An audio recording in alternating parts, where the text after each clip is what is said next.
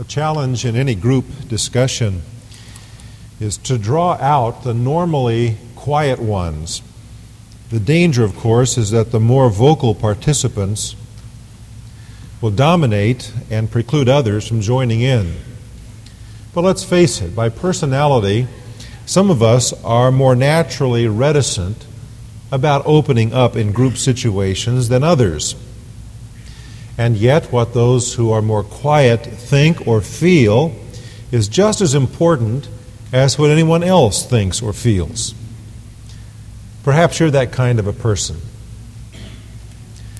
Today, in our study of God's Word and our look at the meaning of Christmas, we want to look at it from the perspective of the quiet member of the Trinity, the one who is active and involved in the story, and yet uh, who is not as talked about often as God the Father and God the Son. The Holy Spirit is seldom considered in the Christmas story. We're going to begin today with a text we have partially read earlier in the service, but we'll read it again in Matthew chapter 1, beginning in verse 18. Now, the birth of Jesus Christ was as follows When his mother Mary had been betrothed to Joseph, before they came together, she was found to be with child by the Holy Spirit. And Joseph, her husband, being a righteous man and not wanting to disgrace her, desired to put her away secretly. In other words, he desired to end their legal engagement quietly rather than publicly, as he might have, which could have resulted, by the law, in her stoning. She could have been killed. Rather, he decided to do it in a quiet way because of his great love yet for Mary.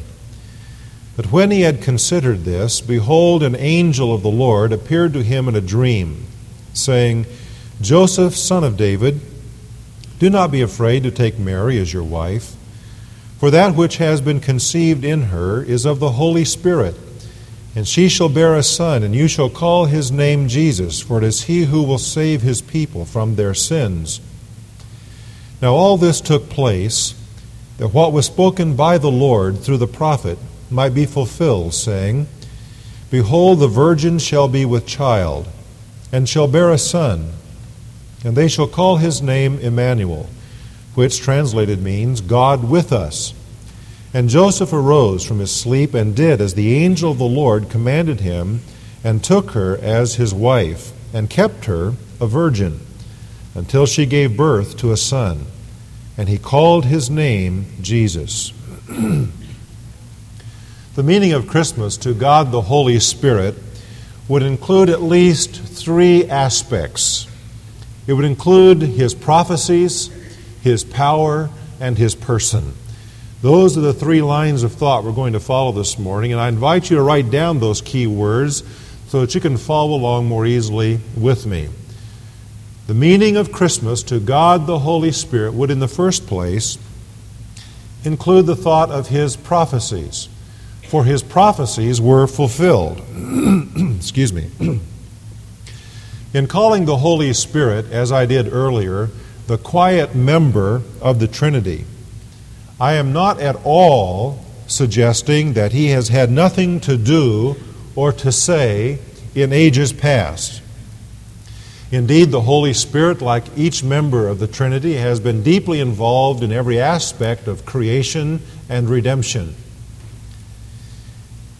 But I'm thinking today particularly of the Holy Spirit in his role as the author of Scripture. Human vessels were employed by the Holy Spirit as his instruments or his channels by which to reveal the mind of God. Peter says that holy men spoke for God as they were borne along by the Holy Spirit. As they were carried along, is another way to say it, by the Holy Spirit. That gives us a hint, at least, as to that work of the Holy Spirit that we call the work of inspiration. The Holy Spirit did not dictate God's mind into the minds of people so that what they wrote was dictated to them as the Word of God, like an employer might dictate a letter to it through his secretary. That is not how he did it.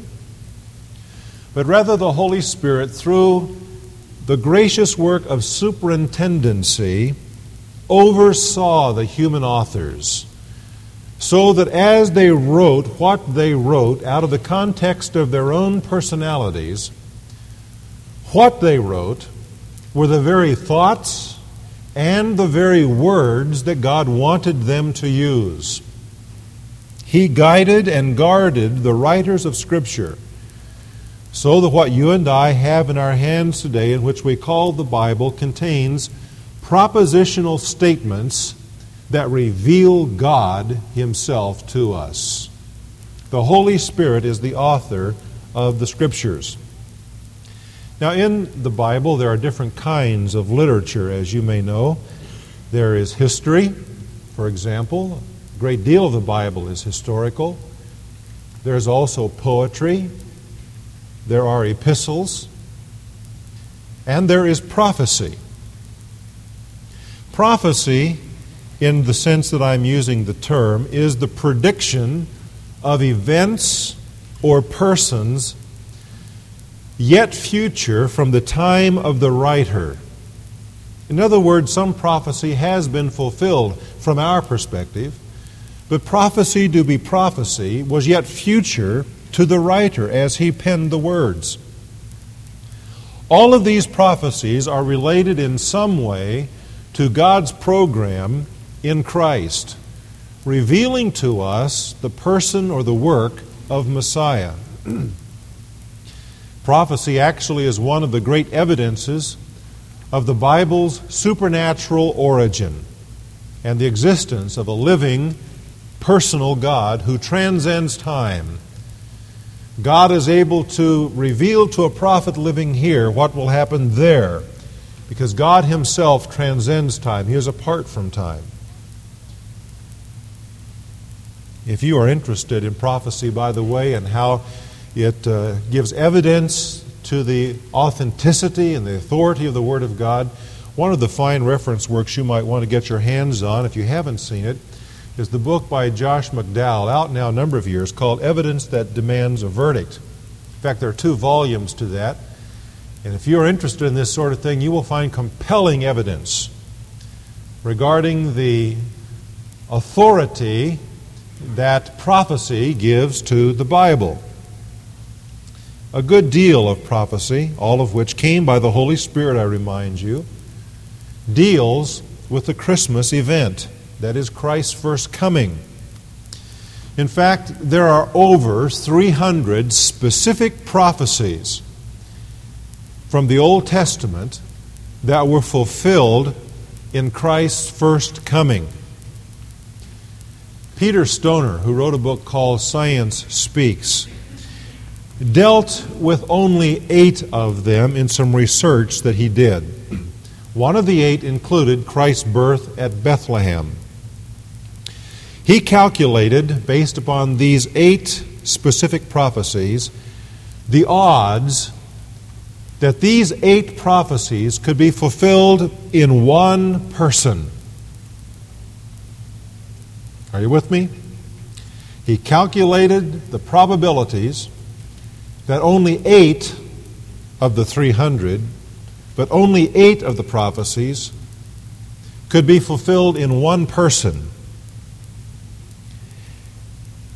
And the results of his research indicate that the probability is 1 in 100 quadrillion that just these eight prophecies could be fulfilled in one person. You say, how much is a quadrillion? That's about half of our national debt. no. We haven't gotten quite that far yet, but we're learning all these new, uh, new terms like trillions and quadrillions is what comes next. It's hard to visualize what a quadrillion is. It's a lot of zeros. But perhaps uh, we can illustrate it the way he does by saying that if you were to place silver dollars across the whole state of Texas, two feet deep, that would be about 100 quadrillion. Then let's suppose that you took one of those silver dollars and marked it and hid it somewhere out there in the middle of the state of Texas and all of those silver dollars, and you sent a blindfolded man out to find it. The chances that he would pick that one are the same that those eight prophecies from the Old Testament could be fulfilled in one person. It could not be manufactured. It had to be supernaturally overseen. And so, as we think about the meaning of Christmas, to God the Holy Spirit, we have to start here. His prophecies were fulfilled. That's what it means to him.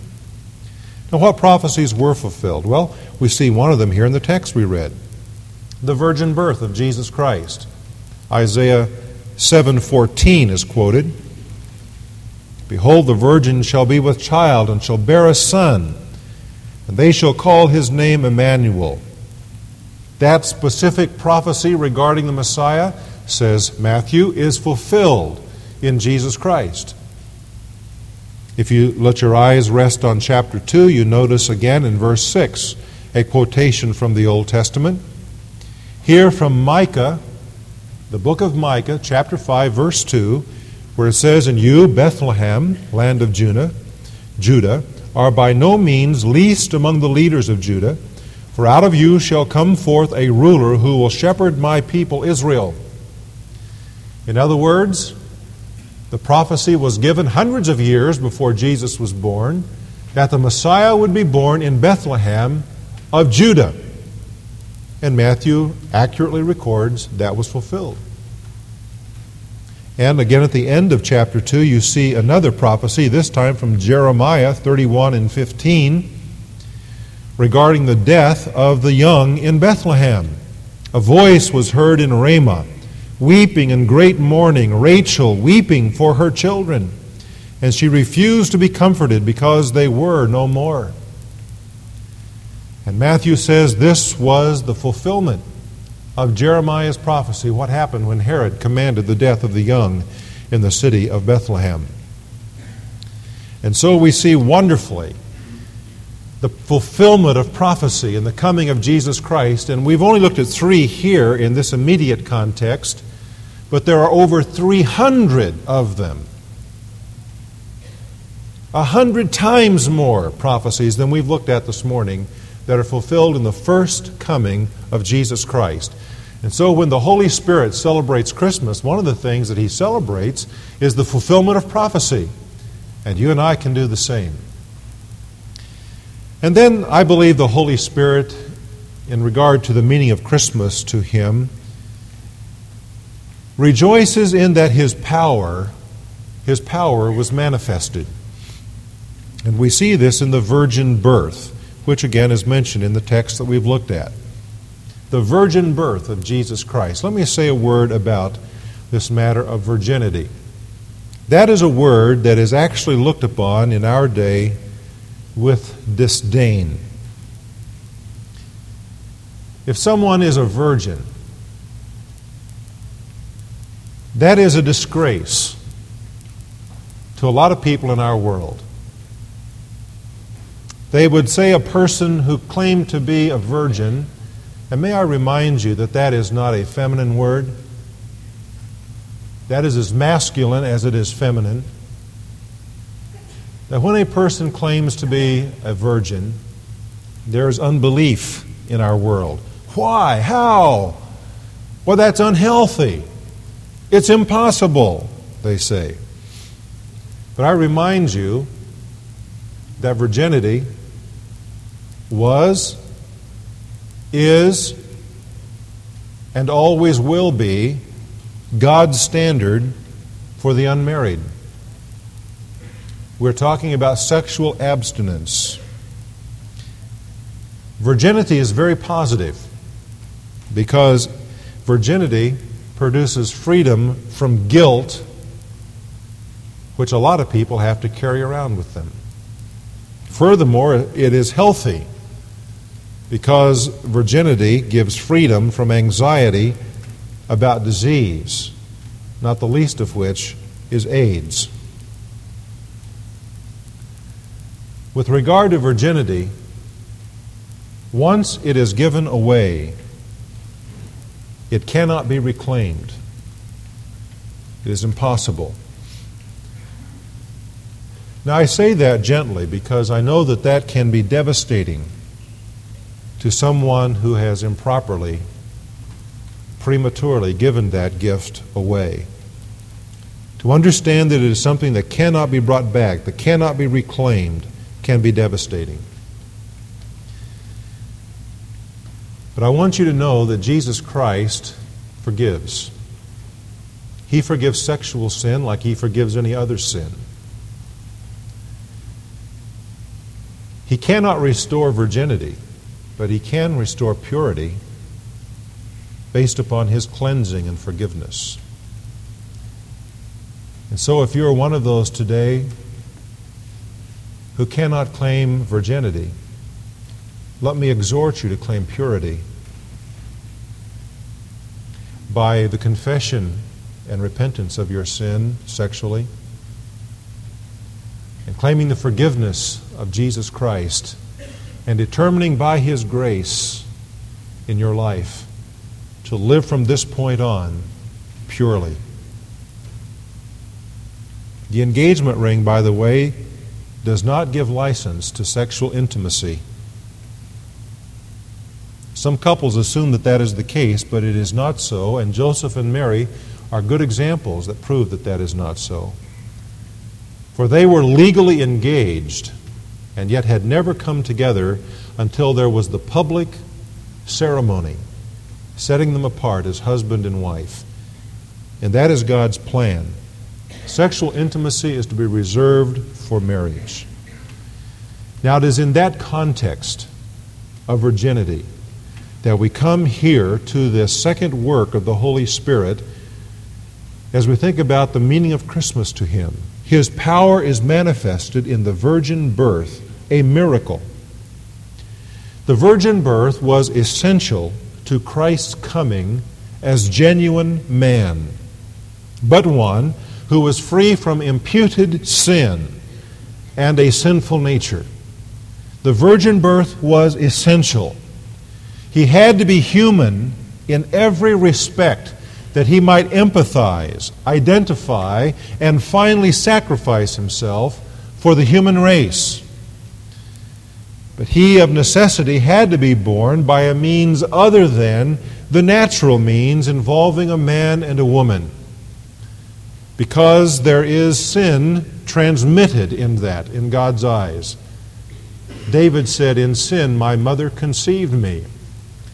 Not that he was born sinfully in a manner that involved some kind of uh, sexual looseness, but he was simply indicating the fact that even in his mother's womb, he had inherited a sinful nature.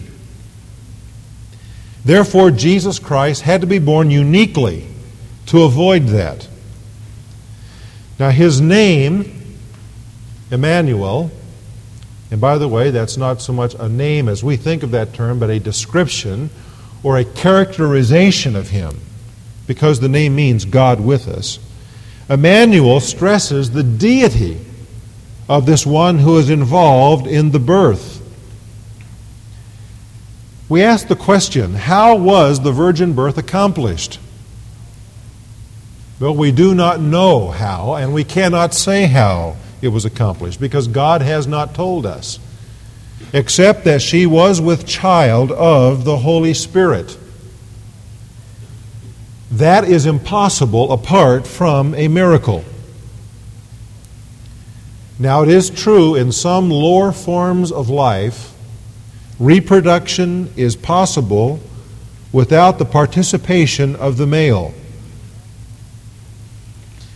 But it is impossible in humans whether naturally or artificially. Jesus Christ was supernaturally conceived within Mary's womb.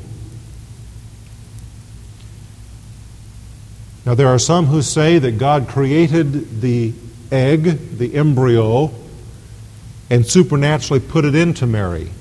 I disagree with that because that again separates him from her humanity, which was very important. He had to be truly her child.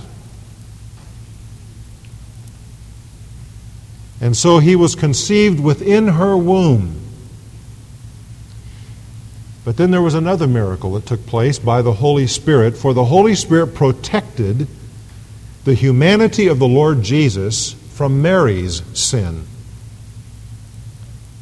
So he was conceived without father and then protected within his mother's womb by the Holy Spirit so that that holy thing that would be born of her would be called the Son of God, as the angel told Mary and recorded in Luke chapter 2. So when the Holy Spirit thinks of Christmas, he thinks of his power being manifested, and it was. It was. But then the Holy Spirit as he thinks of Christmas and its meaning to him would surely realize this too that in Christmas we see his person hidden. The person of the Holy Spirit is hidden. Always, even in these Christmas texts that we're dealing with in this season, the central person is Jesus Christ. The Holy Spirit never seeks to promote himself. He only seeks to lift up Christ. The Holy Spirit is modest. He is unpretentious. He is unassuming. He keeps himself always in the background and puts Jesus in the foreground. And Jesus said the Holy Spirit would come after his ascension back to heaven? And would he speak of himself? No. Jesus said, He will speak of me. He will continue to reveal me to you. You see, the Holy Spirit is always in the role of an implementer, an executor, an equiper, an enabler. But He is never the headliner, He is never the principal. He is never the center of attention. He seeks to glorify Christ but shuns attention to himself. And so, as we look at the beautiful Christmas story, we observe that while the Holy Spirit is quietly doing his miraculous work, he is nonetheless hiding himself in the narrative so that nothing will detract from the Son of God who came to save. As we think of the meaning of Christmas to the Holy Spirit, there are some wonderful observations we can make that apply to our lives. First observation is this that our faith is rooted in the supernatural. Whether you are talking about the production of this book or you're talking about the virgin birth, our faith is rooted in the supernatural. If it is not, our faith is meaningless. We are not the followers of some legendary hero or a cunning myth or a superior ethic, but rather we who claim the name of Jesus Christ are followers of the one living God. Wilbur Smith, who went home to be with Christ a number of years ago now, said, The supernaturalism of Christianity rests distinctly and solidly upon the supernaturalism of its founder, Jesus Christ. Close quote. Our faith rests upon the supernatural. And so let us never hesitate to identify with a Savior such as Jesus. We do not need to apologize for him. We do not need to be embarrassed about him because he is the supernatural God come into time. Our faith is rooted in the supernatural. A second observation I make is this that our power comes from a supernatural source, and that is the Holy Spirit. The same Holy Spirit who was active back then in the birth of Jesus is the Holy Spirit that is active in your life and mine today if we are Jesus Christ. As He worked in Mary, so He works in all of God's servants. With different actions, of course, but it's the same supernatural energy or force that is involved in us. And so we have to ask the question Are you living in the fullness of His power or in the futility of your own weakness? The servants of God throughout the generations have been men and women who have known the meaning of living life in the power of the supernatural. We can weakly make our way through the years of life and merely exist as Christians because we are living it in our own strength. Or we can learn what it means to appropriate the power of God and begin experiencing supernatural life, abundant life, here and now. Does He live through you, my fellow Christian? What proof is there in your life that the supernatural Christ lives in you? Can it be that there would be nothing about us that sets us apart from the unsaved person in the world who lives merely on a natural level because that's all he is? Is it possible that a person whose life source is rooted in the supernatural can live merely on that plane? If we profess the name of Christ today, let us begin living in the power of His Spirit and allowing His life to flow through us unimpeded and freely. A third observation I make is that our witness our witness should imitate that of the Holy Spirit. Our business is to lift up Jesus Christ and not ourselves. My stepfather often prays at the table before a meal using a little phrase that I remember from the time that he married my mother when I was 15. And he says, Hide us behind the cross. Now, I'm not sure all that he means in that, but I like that phrase. We are so prone to want to be center stage. We want to promote ourselves. We want to enjoy the limelight. Our humanity wants to be noticed. We crave the applause and the approval of others. But, beloved, let us be like the Holy Spirit as we think of Christmas this year. Let us be content. Yes, let us desire to live in the background and with meekness and humility to put Jesus forth. There's an old adage that says, He that tooteth not his own horn shall not have his horn tooted. Hey, Let's just blow one trumpet, and that's Jesus Christ. The Holy Spirit is unassuming, unpretentious, hides himself. Let's do the same and live seeking to exalt Jesus Christ and then others and then ourselves. And to those who may be here without Jesus Christ, May I reinforce in your mind this morning that the miraculous work of the Holy Spirit in causing Christ's birth had but one purpose, and that is that he might, the Savior, Jesus Christ, might be qualified to die for your sins and thus glorify God. That's why he was active. That's why he was doing what he was doing. That's why he caused the conception within Mary that he might do his part in producing the Son of God, who was Son of Man, and able to die for you and your sins. I was listening to the radio earlier this morning, and the announcer mentioned an evangelist who's been home with the Lord now a number of years, John R. Rice, who made this statement You can never truly enjoy Christmas until you look up in the Father's face and tell him you have received his Christmas gift. My friend, can you look up into the Father's face and say,